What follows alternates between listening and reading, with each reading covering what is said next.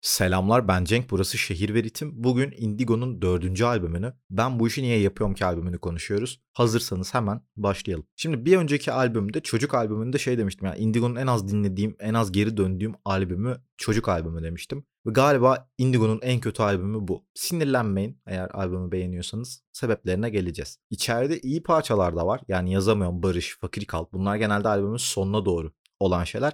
Ama öncesinde bunun bir geçiş albümü olduğu çok belli. Tıpkı madde bağımlısı aslında Jonathan Livingston albümüne bir bağlamaydı ya. Oradan gelen momentum Jonathan Livingston'a ulaştırmıştı bizi. Bu da Indigo'nun kariyerindeki en değerli toplu albüm olan Mutsuz albümüne aslında bir hazırlık, bir momentum yaratma aşaması.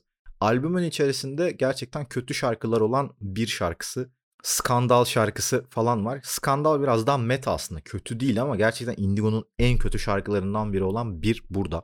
Çünkü Indigo'nun bu zamana kadar alıştığımız ve inanılmaz içsel müziğinden bir kopuş yaşanıyor. Çocuk albümünün sonunda da bu yaşanmıştı artık ve burada özellikle baş tarafta zirvedeyiz. Anladın mı? Çok başarılı bir şarkı. Ama başarılı olması madde bağımlısında Jonathan Livingston albümünde konuştuğumuz sebepten geliyor. Neydi o sebep? Indigo'nun çok bizden olması, çok düz, düz oluyor olması bunlardan geliyordu. Yani herif bayağı şeyden falan bahsediyor. Hani kıps yani göz kırpma smiley'si, emojisi, bugünün emojisi, o günün smiley'si. Smiley'si atandan nefret etmek, Behzatçe o zamanın çok sevilen bir dizisiydi. Bugün tartışabiliriz. Yani bazı noktalarını kesinlikle tartışmalıyız ama birçok noktada bizden ve çok normal yani. Çok günlük hayattan şeyler bu şarkı ekseninde. Daha sonra yine bildiğimiz Indigo formülüne biraz dönüyoruz. Hikaye anlatıcılığına geri dönüyoruz sonuma kadar. Bir mektup, bir dergi, bir, fo- bir foto parçası mesela. Ama burada da şöyle bir durum var. Bunlar yaşanmamış şeyler. Yani Indigo'nun o hikaye anlatıcılığında böyle bir başarı var demiştik ya. Yaşadığı şeyleri çok iyi anlatabiliyor adam. Hani kompleks hale getirmeden çok iyi anlatabiliyor demiştik. İşte burada yine iyi bir anlatıcılık var ama tam olarak yaşanmamış şeyler oldukları için yaşanacaklar. Böyle düşünceler var. Yine Indigo ile alakalı bunlar ama tabii ki yaşanmamış şeyler olduğu için bir duygu eksikliği var. Bunları görebiliyorum ben bu iki parçada yani sonuma kadar ve bir mektup, bir dergi, bir foto parçalarında. Daha sonra işte daha meta olan skandal geliyor. Bir geliyor ne yazık ki. Skandal geliyor ve rapçi olma şarkısı geliyor. Rapçi olma yani dedim çocuk albümünde hip hop parçasına benzer şeyler söyleyeceğim yani ama e, öncelikle Çağrı Sinci'nin inanılmaz bir hip hop gelişimi yani hip hopçı gelişimi yaşadığını, rapçi gelişimi yaşadığı çok ortada artık. Bu şarkıyı dinleyince bunu daha da hatırladım. İnanılmaz gelişmiş ve bence bunu takdir etmeliyiz. Yani ben bunu dinleyene kadar çok sıkı bir Çağrı Sinci dinleyicisi olarak bunu fark etmemiştim. Çünkü bayağı zaman geçti üzerinden. Çağrı Sinci'yi dinlemeye başladığımızdan yani. Sıfırdan başlamak albümünden bu yana epey zaman geçti. Orada da iyi şarkılar vardı ama MC olarak değişimi müthişmiş Çağrı Sinci'nin gerçekten. Müthiş bir noktaya gelmiş. Hani tam olarak kendine neyi iyi yapabiliyor, neyi kötü yapıyor, neleri düzeltmesi lazım falan filan filan filan. İşte flow repertuarı o şu bu inanılmaz gelişmiş herif. Çok büyük saygı duydum ama çok büyük saygı duydum. Ama buraya kadar işte şöyle bir problem var. Yani rapçi olma geleceğim ama albümün totalde 12 parçası var ve biz 7. 8. şarkıda yazamıyorum şarkısı. 8. şarkıya kadar Indigo'ya dair şeyleri çok yarım yamalak görüyoruz. Ve 8. şarkıda artık yazamıyorumla çok iyi bir storytelling yapılıyor yine. Barış parçası Indigo'nun diskografisindeki enteresan parçalardan biri çünkü herhalde bu kadar böyle derin bir metafor kullanımı, o kullanım, bu kullanım. Yani birçok kendi müziğinde olmayan, kendi anlatı tekniğinde olmayan şeyleri kullanıyor Indigo burada ve başarıyor. Bu arada bu Indigo'nun aslında vicdani retçi parçası vardı bir tane meşhur. O parçaya gelen eleştiriler ekseninde o parçanın aslında bir devamı. Ama yani bayağı başarılı bir parça ve sol olarak baktığımızda da bazı yerlerde evet vicdani retçinin bilinmesi gerekiyor ama yine hayatta kalan bir şarkı.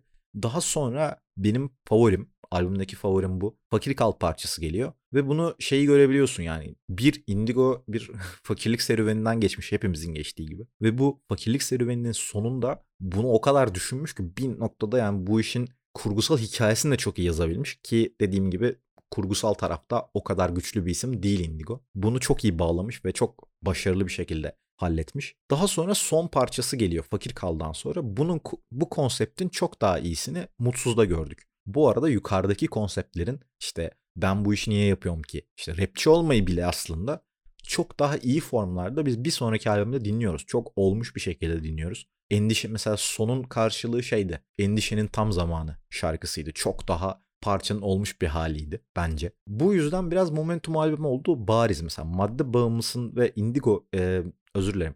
Indigo'nun Madde Bağımlısı albümüyle yine Indigo'nun Jonathan Livingston albümünün arasındaki bağlantı biraz kurgusal. Bizim yaptığımız bir kurgu orası bir bağlama. Ama burada çok belli çünkü şarkıların birebir karşılıkları da var. Tabi bu şeyde bir problem olacak. Mutsuz ve sokak köpeği birbirlerinin klonları gibiler ve sokak köpeği mutsuzu taklit ediyormuş gibi duruyor bazen.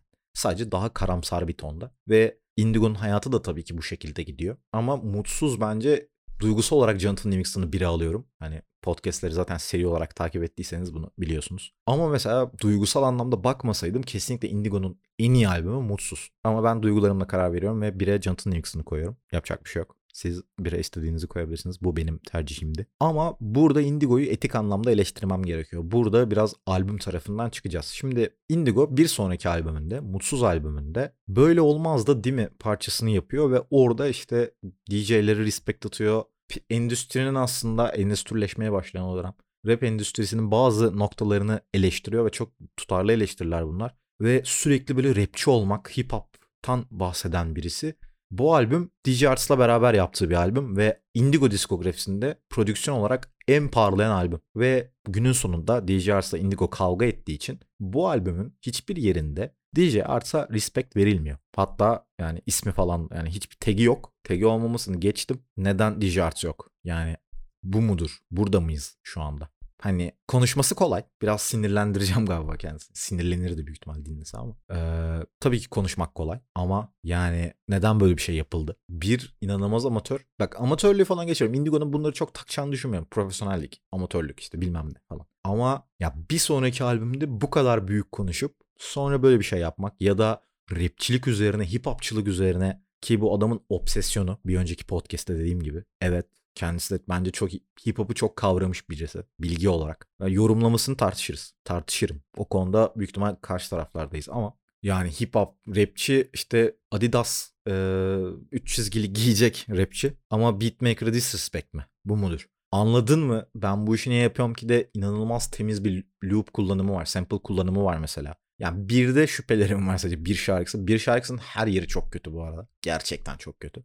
Ama bütün albüm bu kadar konuşuyor resmen. Altyapılarla konuşuyor. Alt, yani DJ Arts orada gerçekten yeteneğini konuşturuyor ki bugüne baktığımız zaman yani bugünün prodüksiyonundan baktığımız zaman aslında bayağı basit yani. Hatta bir yerde bir baseline hatası var yani. Ama ona rağmen kimliği olan prodüksiyonlar var burada ve albümün iyi şarkılarına da eşlik etmişler. Onları da taşımışlar. Yani Barış şarkısında mesela savaşlardan bahsediliyor. Bir tema var. Bir retçilik, silah karşıtlığı, savaş karşıtlığı var.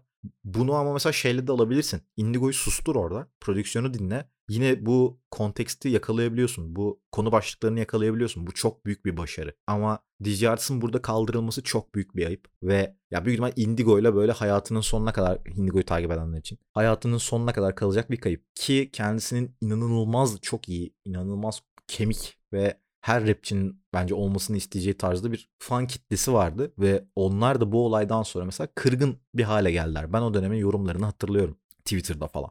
Kendisine yakışmayacak bir hareketti. Kendisinin bunu düzeltmek için bence hala zamanı var ve bu düzeltme kısmı kesinlikle DJ Arts'la falan alakalı değil. Yani DJ Arts'ın artık bu saatten sonra çok umursayacağını düşünmüyorum böyle şeyleri. Ama e, Indigo'nun savunduğu şeylerin tam karşıtı bir hareket bu. Yani savunduğunu iddia ettiği şeylerin. Bu yüzden bence hala hala bakın yani albüm 2012 çıkışlı. 10 yıl önce çıkmış bu albüm. Ha siktir lan bu albüm 10 yıl önce çıkmış. Oha. Oha ben varoluşsal bir krize gitmeye gidiyorum şu anda. Ne demek ya? Neler oluyor oğlum? Ha siktir. Çok kötü oldum.